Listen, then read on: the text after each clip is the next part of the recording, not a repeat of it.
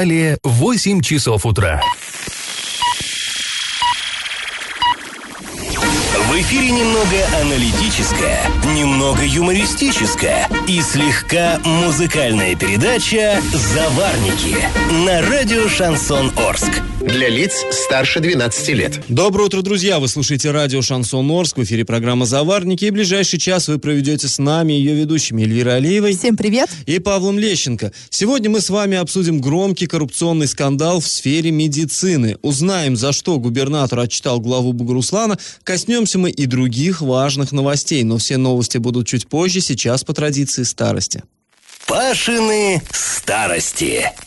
Ну и продолжаем мы обзор праздничной прессы Орска прошедших времен. Смотрим, как же арчане отмечали а, самый любимый, самый народный праздник в прежние времена. А, постепенно мы вот начали, помните, да, со сталинских времен, через хрущевские, через брежневские, добрались до отставки Ельцина, той самой знаменитой новогодней отставки. Ну, а теперь мы поглядим, о чем же местная пресса Орская писала, ну, совсем недавно, 10 лет назад. Что такое 10 лет? Ну, ерунда на самом деле, вроде бы. Но когда э, начинаешь листать вот эти старые подшивки, оказывается, что э, мир все-таки изменился за эти вроде бы ничтожные 10 лет. Э, ну вот, например, 31 декабря наши коллеги из газеты «Орский вестник» вспоминали, что же подарил Орску уходящий 2009 год. Э, цитирую. В городе появились новые чудо-приборы, радиолокационные измерители скорости с фотофиксацией. Ну, те самые... Чудо-приборы. Чудо-приборы. За эти 10 лет э, чудо-снимков много, чудо-арчан понаделали эти чудо-приборы, и чудо-штрафов домой прислали тоже много. И уже несколько раз поменялись эти чудо-приборы, их стало еще больше, но, в общем, все чу- Чу- чудесатие и чудесатие. Э, Горбольница номер два, пишут наши коллеги, писали точнее, обзавелась собственным томографом. До сих пор горожане видели это чудо медтехники только в американских сериалах, добавляют они. Но, честно говоря, большинство арчан и до сих пор. Вот, Да, вот и сейчас. ничего не изменилось. Да, за эти 10 лет они, кроме как в сериалах, его и не видели, Их стало томографа. больше в, в Орске, там Да. в- практически в каждой больнице частные есть, но настолько это дорого, что до сих пор это чудо-прибор для Ну многих. да, теоретически можно и отстоять очередь и попасть, конечно, на обследование, но на практике в основном люди просто платят за это, у кого есть деньги. Ну, так скажем, не очень доступная медицинская процедура по-прежнему. А, далее, что еще? Запустили в эксплуатацию Никельскую объездную дорогу, которая соединила, ну, мы понимаем, поселок Никель и поселок Привокзальный, вот, вот эта самая объездная с мостом через Урал. А, Ну, здесь интересная штука. В принципе, она, как мне кажется, сейчас это настолько популярная дорога, там э, очень часто люди ездят, и уже как-то даже кажется странным, а как раньше-то обходились без нее? Настолько там плотный поток. А, но на самом деле, как-то я уже рассказывал вам тоже в предыдущих выпусках старости, что это вообще давний-давний проект, еще в 70-е годы. Арчане, ну, орские власти планировали вот эту дорогу, правда, она планировалась громадная, там, если мне не изменяет память, по три полосы в каждую сторону, да плюс трамвайное движение. Ну, потом реализовали вот 10 лет назад э, в более скромном варианте. Однако ж, однако ж, вот э, А не запустили... это ли объездная э, называется, типа, Берговская в народе? О, он считает так. Он считает То есть так. его пресс-служба любит Нет, говорить, да. что в народе Э, называют Я Берговской. недавно не только об этом узнала, да, там тоже от кого-то из чиновников, но вот вроде так не употребляемо. Никельская, объездная, Никельская. Ну, не знаю, может, кто-то и называет Берговской. Я не Ну, в курсе. чиновники, наверное, называют. Наверное, да. А, в 2009 году, в апреле, в Орск приехал Владислав Третьяк, живая легенда советского хоккея, ну, к тому времени крупный спортивный чиновник, президент Федерации хоккея. А в 2009 он приехал, э, посетил игры Южного Урала, и вот тогда родилась вот эта идея запустить, э, с- каждый год проводить ежегодный вот этот э, турнир э, Владислава Трет- Тре- Третьяка. И э, тогда еще многие считали, что нет, не будет этого, слишком такая мощная затея, ничего из этого не выйдет. Вышло, как мы видим, действительно, каждый год собираются, играют, здорово, прижилось. И вот еще один высокий гость приезжал тогда в Орск, и это заслужило, вот наши коллеги отдельно посвятили материал этому. Город, я цитирую, город посетил депутат Госдумы Виктор Заварзин, пообещав мощную поддержку орским предприятиям. Выполнил ли депутат свое обещание, до сих пор никто не знает. Так писал Вестник в И 2009 мы до сих году. пор, 10 лет прошло, мы до сих пор не знаем. И удивительно, что он подер- э, по- пообещал мощную поддержку. Я думала, он пообещал цирк. Ну, цирк, да, это было позже уже. А тогда он, видимо, да, обещал мощную поддержку предприятиям. Ну, не знаю, оказал, не оказал, но вряд ли она была достаточно мощной, потому что э, с предприятиями все как-то не очень у нас заладилось. Ну, ладно, завтра мы продолжим этот разговор, продолжим вспоминать 2009-2010 годы, а сейчас наш традиционный конкурс. Скажите, кто в то время, э, на рубеже 9-10 годов, был губернатором Оренбургской области? Кто поздравлял э, оренбуржцев с новым 2010 годом? Вариант 1 – Владимир Елагин. Вариант 2 – Алексей Чернышов. Вариант 3 – Юрий Берг. Ответы присылайте нам на номер 8 903 390 40 40 в соцсети «Одноклассники» в группу «Радио Шансон Ворске» или в соцсети ВКонтакте в группу «Радио Шансон Орск» 102.0 FM для лиц старше 12 лет. Галопом по Азиям Европам! Агентство ТАСС, федеральное агентство, подвело итоги года. А, рассказали э, журналисты этого издания о самых главных событиях года в подборке фотографий корреспондентов. Среди них есть один кадр, на котором запечатлен рухнувший в Оренбурге мост.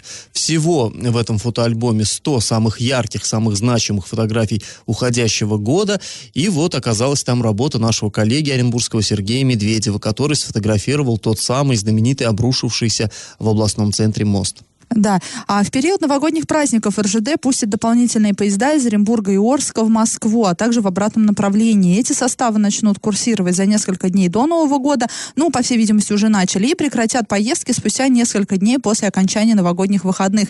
Рейсы будут осуществляться по определенному расписанию. Расписание доступно на, на сайте РЖД. Звоните в кассу, уточняйте, а также можно посмотреть на сайте урал56.ру для лиц старше 16 лет стали известны результаты итогового сочинения «Изложение», которое писали выпускники Оренбургской области. 17 учащихся из семи территорий нашего региона, это Бузулук, Медногорск, Орск, а также Беляевский, Грачевский, Матвеевский, Ташлинский район, не справились с работой. Всего в текущем году в Оренбургской области участниками этого итогового сочинения стали 7750 выпускников. Из них 7466 э, человек написали сочинение и 284 из изложения. Ну и 17 человек не справились, да, из 7 тысяч, ну и что? И велика беда. Ну, на, наверное, человек. пожалуй. После небольшой паузы, друзья, мы вернемся в эту студию и обсудим новости сферы медицины. И как это понимать? А в Москве на днях состоялось вручение премии а, «Лучшие региональные практики», которая, по данным ну, официальных пресс-релизов, направлена на выявление наилучших региональных управленческих решений. Вот вы думаете, зачем, да, вот мы сейчас эту казенщину тут вам а, сообщаем. Тут есть один интересный момент.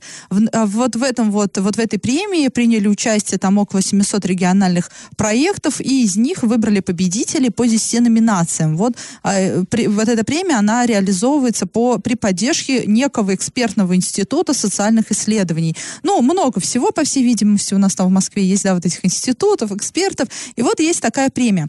И наше правительство Оренбургской области с гордостью сообщила, что в номинации «Здоровая нация» победил, собственно, наш регион. А, и получил он победу за проект «Профосмотр по технологии «Ромашка». Уже название само э, интересно. А, «Ромашка». Да. «Ромашка» — это в смысле любит, не любит, здоровый, больной, да?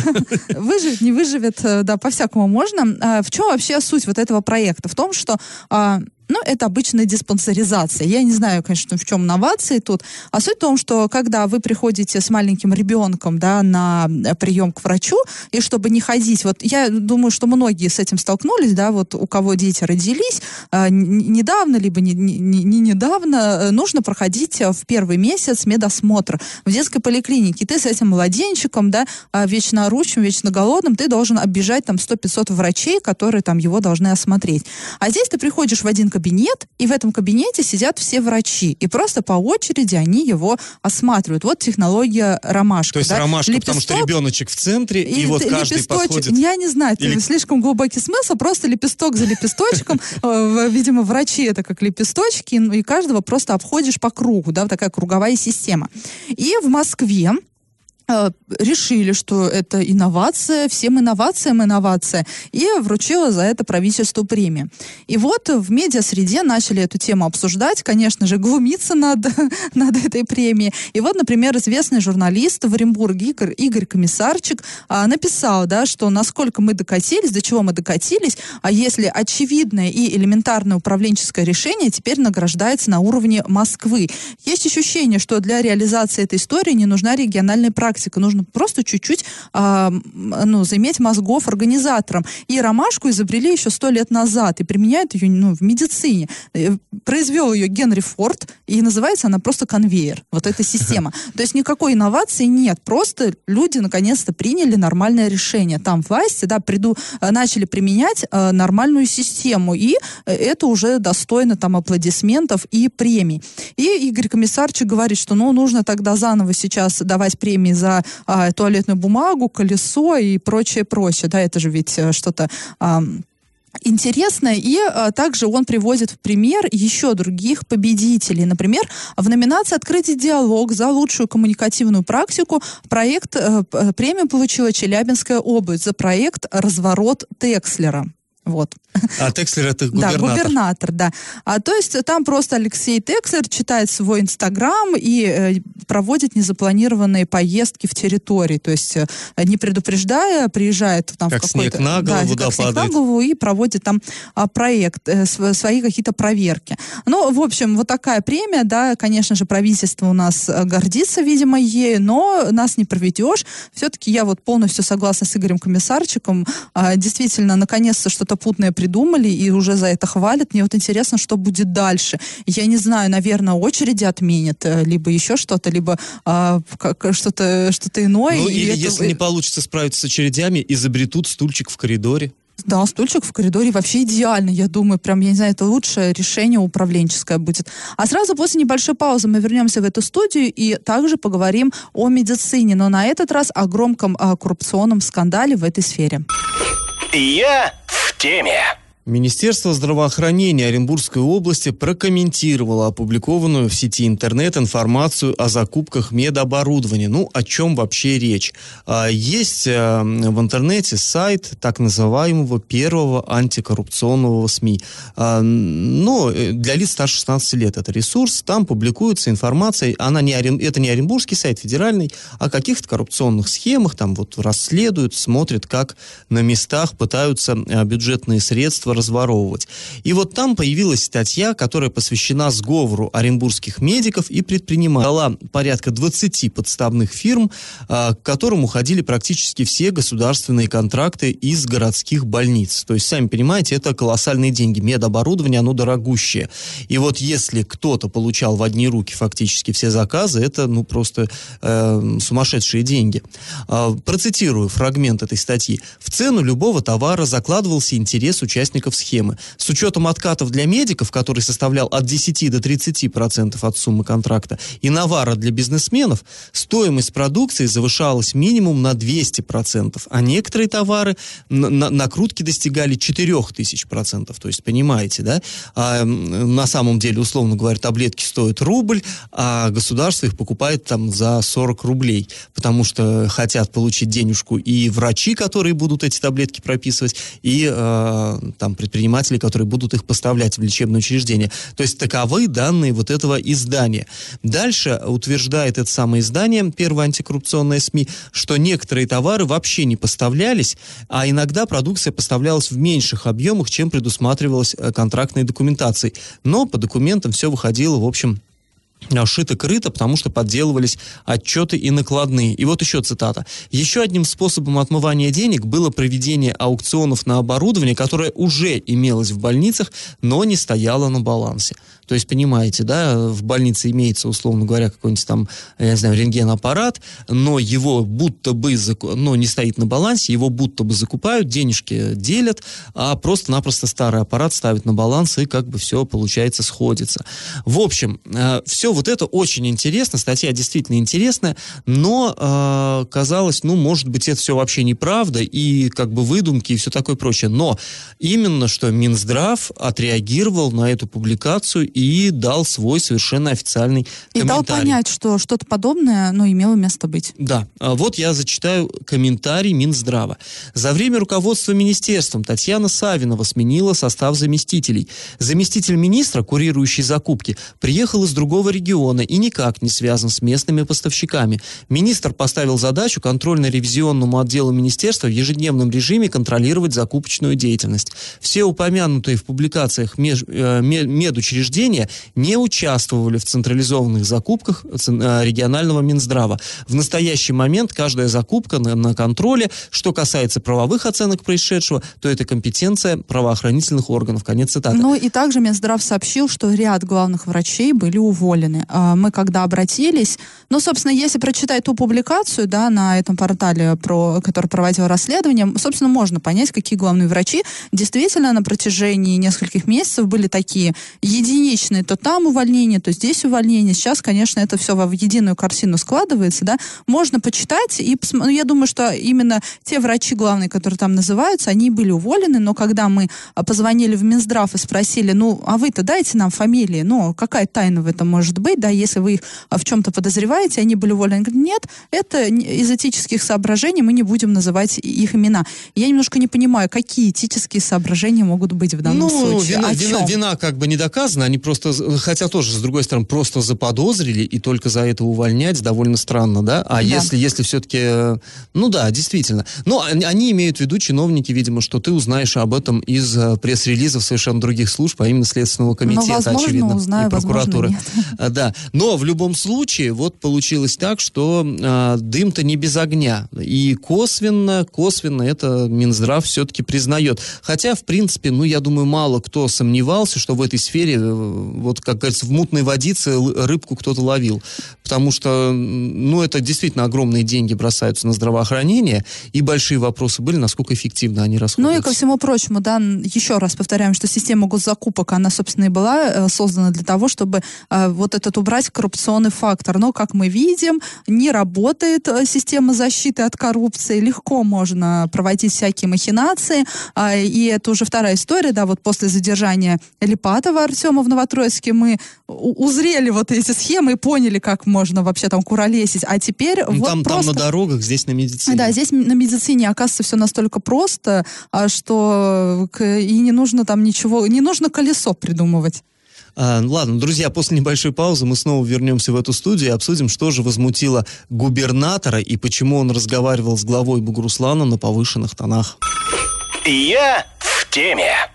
Губернатор Оренбургской области Денис Паслер на заседании правительства региона на повышенных тонах разговаривал с главой Бугуруслана. С чем это было связано? Ну, конечно же, э, с, с национальными проектами, да, с не- небольшой спойлер. Есть у нас некоторые территории в Оренбургской области, которые попросту не смогли освоить выделенные им деньги. А в это, кстати, в этом списке есть и город Орск, тоже там, да, мы и на контейнеры не смогли освоить деньги, а, и, И на дороги. и на дороги не Но у нас все смогли. не так критично, Да, не так критично, но- не в аутсайдерах наш город. Есть, скажем так, есть за что критиковать власть, да, но все-таки большую часть денег освоили. Там вот по дорогам 70%. Ой, нет, по контейнерам 70%, 70%. освоили, остальное пришлось вернуть в бюджет. И э, есть даже у этого последствия. Настолько, скажем так, в некоторых территориях безответственно отнеслись к реализации этих проектов, что на следующий год в бюджет Оренбургской области даже не заложили деньги на обустройство контейнерных площадок. Ну, мол, э, не нужны вам деньги, да, вы же их не осваиваете, то мы и закладывать не будем. Наказали. Да, наказали. А, И э, Денис Паслер выступил в на вот этом заседании правительства. Он не просто отчитал главу Бугуруслана, это, видимо, под горячую руку попался, и, и в числе, и, и в лице вот главы Бугуруслана Денис Паслер критиковал, видимо, всех глав Оренбургской области, э, глав муниципалитетов.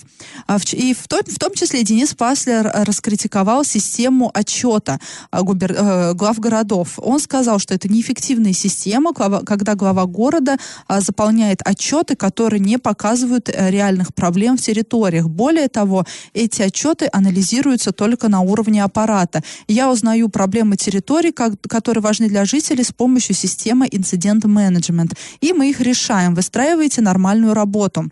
А, И среди проблем территории это организация работы в Бугуруслане. В 2019 году муниципалитет а, провалил организацию закупок на обустройство контейнерных площадок. Собственно, вот о чем я и говорила. Средства на этой каждой территории выделили в июне. Также Бугуруслан не выполнил запланированные а, ремонты городских дорог, хотя были выделены дополнительные средства из областного бюджета. И Денис Паслер а, за это отругал главу Бугуруслана Владимира Бера. А, и, а, Звучит это «отругал», в угол поставил. Да, и попросил не вводить его в заблуждение и не, а, скажем так, не сглаживать свои отчеты по своей работе. А, вот что сказал Денис Пассер. Как мы с вами в этом году работали, мы все помним. Вот и оказалось, что это вы с командой, как говорится, накосячили. И с дорогами накосячили, и еще могу дальше продолжить. А, и также на заседании правительства стало известно, что в бюджет области вернутся почти 85 миллионов рублей. Это как раз-таки те денежные средства, которые не смогли освоить по обустройству контейнерных площадок. Но это не только Бугуруслан, а именно ну, да, по всей Орск, области. Новотроицк, Бугуруслан, еще несколько сел. А, и несмотря на то, что в июне эти деньги дали, освоить их не смогли.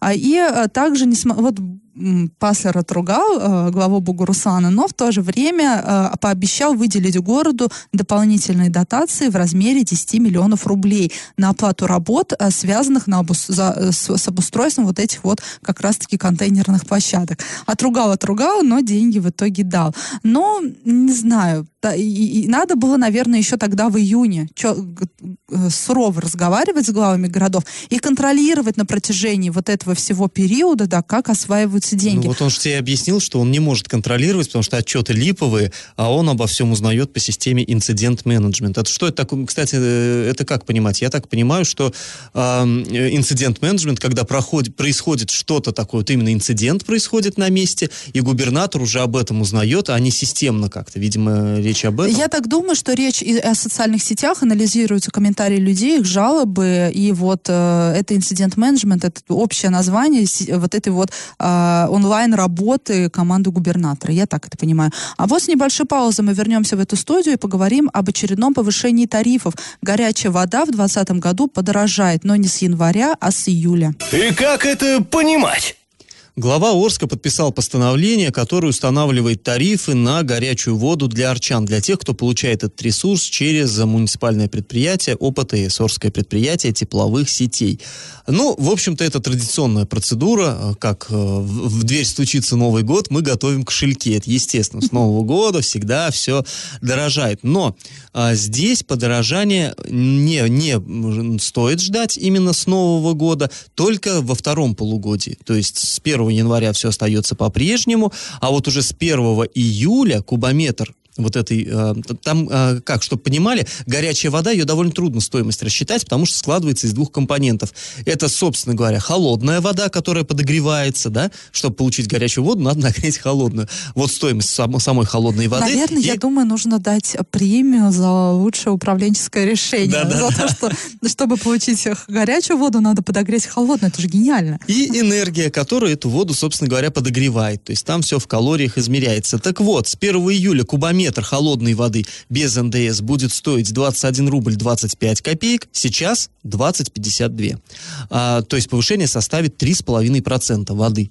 А гигакалория тепловой энергии, которая вот воду будет нагревать, опять-таки без НДС, будет стоить 1504 рубля 84 копейки, а сейчас 1475 рублей 33 копейки. То есть энергия подражает на 2%.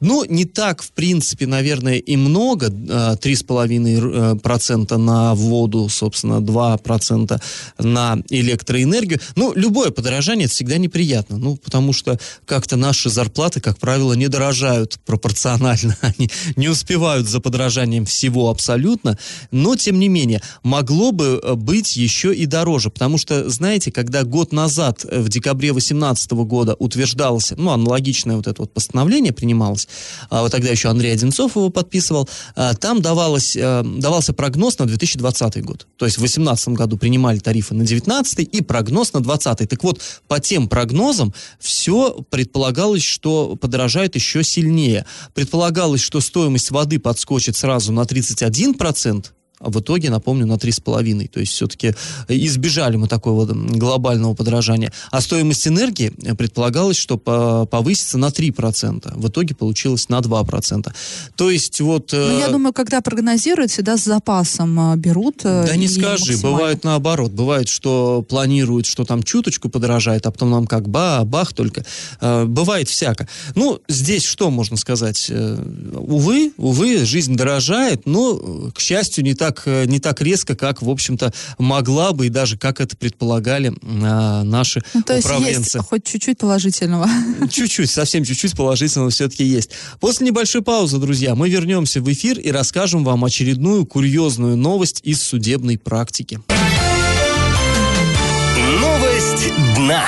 Удивительные совершенно дела порой рассматриваются в наших судах, самых гуманных судах в мире. Вот, например, в Новотроицке было рассмотрено такое дело. Местная жительница, а, значит, подала иск в отношении зоомагазина. В чем там суть?